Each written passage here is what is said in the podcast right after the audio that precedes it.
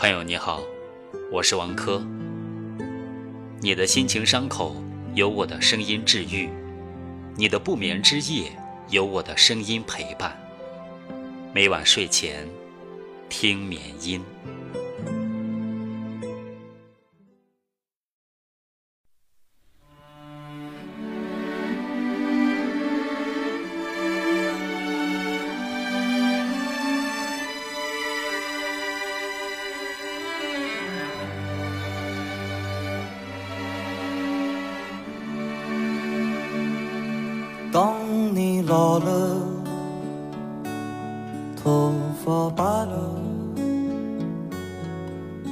睡意昏沉。当你老了，走不动了。当你老了，叶芝。当你老了，头发白了，睡意昏沉，在炉火旁打盹儿，请去下这部诗歌，慢慢读，回想你过去眼神的柔和，回想他们昔日浓重的阴影。多少人爱你青春欢畅的时辰，爱慕你的美丽，假意或真心。只有一个人爱你那朝圣者的灵魂，爱你衰老的脸上痛苦的皱纹。垂下头来，在红光闪耀的炉子旁。凄然的，轻轻诉说那爱情的消逝。在头顶的山上，他缓缓踱着步子，在一群星星中间，隐藏着脸庞。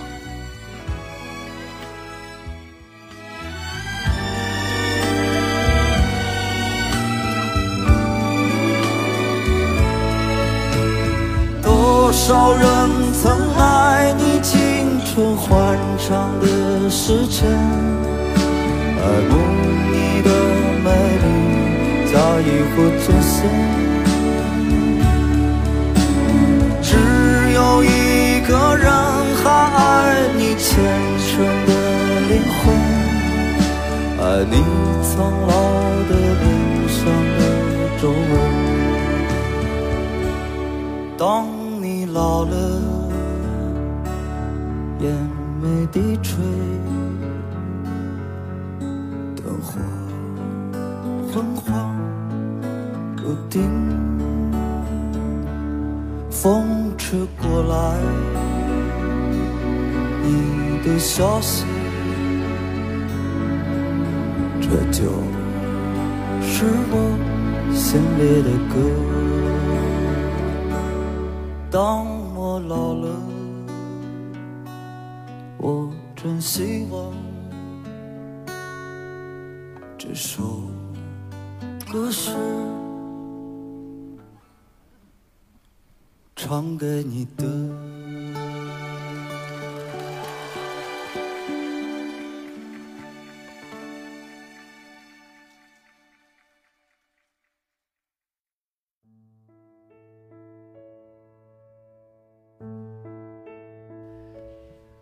有人只知道《当你老了》这首诗感人，是感动一个多世纪的爱情绝唱。可是，在它背后，却隐藏着多么沮丧的爱情悲剧。当初叶芝的爱来得那么自然，毫无雕琢，他爱上她如同惊鸿一瞥。但他和毛德刚之间却可望不可及，痛楚和喜悦交织，希望和失望相随。这种爱情让诗人感情上痛苦一生。但激活了诗人心灵深处的激情，让他的灵魂得到了升华。叶芝一直等待着，即使他的意中人已经是别人的妻子，直到五十二岁才结婚。那是在已经死去丈夫的毛德刚再次拒绝叶芝的求婚后，叶芝终于停止了这种无望的念头。但事实上，叶芝还是无法忘记毛德刚。在他生命的最后几个月，他还给毛德刚写信，约他出来喝茶，但还是被拒绝。而且毛德刚还坚决拒绝参加他的葬礼。世上对爱情终生执着，却又无法得到哪怕是一点点回报，只有叶芝一人了。一八八九年，叶芝的目光刚与爱尔兰演员毛德刚接触，便低下了狂傲的头，暗说：“从错的麻烦来了。”而当二十三岁的毛德刚得知他就是叶芝时，也是表现出超常的兴奋。一八九一年七月，毛德刚给叶芝写了一封信，信中提到：“两年前的偶遇注定是我一生的幸运，若没了你的诗歌，我难以想象这个世界将会怎样。”叶芝握着信件的双手，明显感觉到了只透过背后的灼热。他把信件揣到怀里。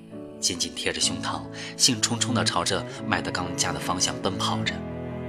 面对着一脸意外的毛德刚，他说：“女神，嫁给我吧。”毛德刚似乎感到很是惊讶，半晌才惊讶地张口说：“天啊，你这是做什么？”叶芝以为这是女人专有的小害羞，说：“信我看过了，既然彼此都喜欢，那么请嫁给我吧。”毛德刚一笑：“我是对你的诗充满兴趣，不是因为爱情。叶芝先生，我们只是朋友。”毛德刚犹如珠落玉盘的轻言巧语，对叶芝来说却不只是五雷轰顶。叶芝还是认为，不是爱情不来到，只是因为还没到时候。一八九二年、一八九三年、一九零一年，叶芝有先后三次正式向毛德刚求婚，但是每一次都依旧。遭到毛德刚的拒绝。真正给叶芝一打击的是一九零三年的春天，那一年，三十七岁的毛德刚嫁给了爱尔兰民族运动政治家约翰麦克布莱德。消息传来，叶芝晕倒在地。但谁也没有想到，叶芝爱慕毛德刚的那颗心依旧不死。或许也正是这种无望的痛苦和不幸，最终成就了伟大的诗歌名篇。当你老了。婚后的毛德刚生活并不如意，她和丈夫经常吵架，甚至大打出手。两个人的婚姻天平很快就出现了倾斜。而对于叶芝来说，无疑是最好的消息。果不其然，没多久，毛德刚就与约翰麦克布莱德离婚。叶芝也抓住这个时机，再度向毛德刚表白。叶芝的求婚还是遭到了拒绝。因为民族运动入狱的毛德刚获释不久后，叶芝前往法国，再度诚挚地向他求婚。当然，一如从前，毛德刚还是拒绝了他。此时，谁都认为叶芝爱的一点都不值得，但又能如何？叶芝就是那么傻。张爱玲说过：“你问我爱你值不值得？其实你应该知道，爱就是不问值不值得。”一九一七年十月，五十二岁的叶芝似乎停止了这种无望的念头，与英国女子乔治·海德里斯草草结婚。一九二三年，瑞典传来消息，时年五十八岁的叶芝获得诺贝尔文学奖，获奖理由是用鼓舞人心的诗篇，以高度的形式表达了整个民族的精神风貌。消息传来，躺在椅子上的叶芝半眯着眼睛，平静地看了看金色的阳光，很快就合上了眼睛。一九三八年下半年，叶芝的身体越发病弱，他开始更疯狂地给毛德刚写信，他想约毛德刚出来，都被毛德刚无情地拒绝了。一九三九年一月二十八号，百病缠身的叶芝在法国逝世，他的遗愿之一希望毛德刚能来参加他的葬礼，也遭到了毛德刚的拒绝。叶芝死后，人们按照他的愿望，将他的遗体转移至他的故乡斯莱果郡。他的墓志铭只是短短的几句话，出自他晚年的作品：“不惧冷眼，看生，看死，我是骑者，策马向前。”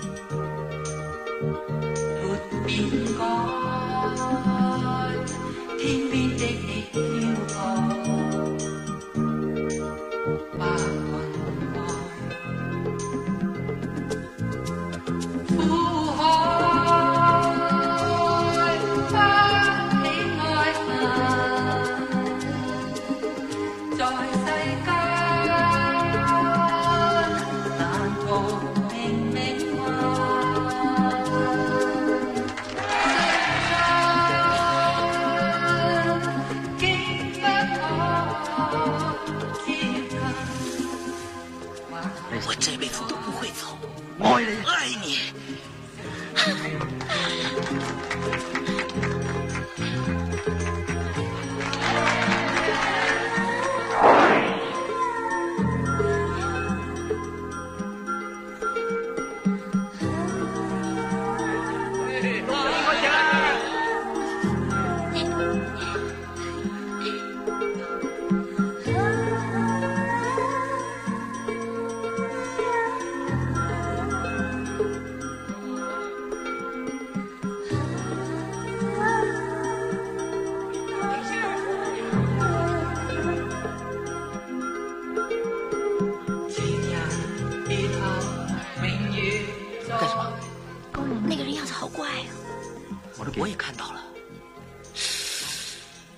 好像条狗啊！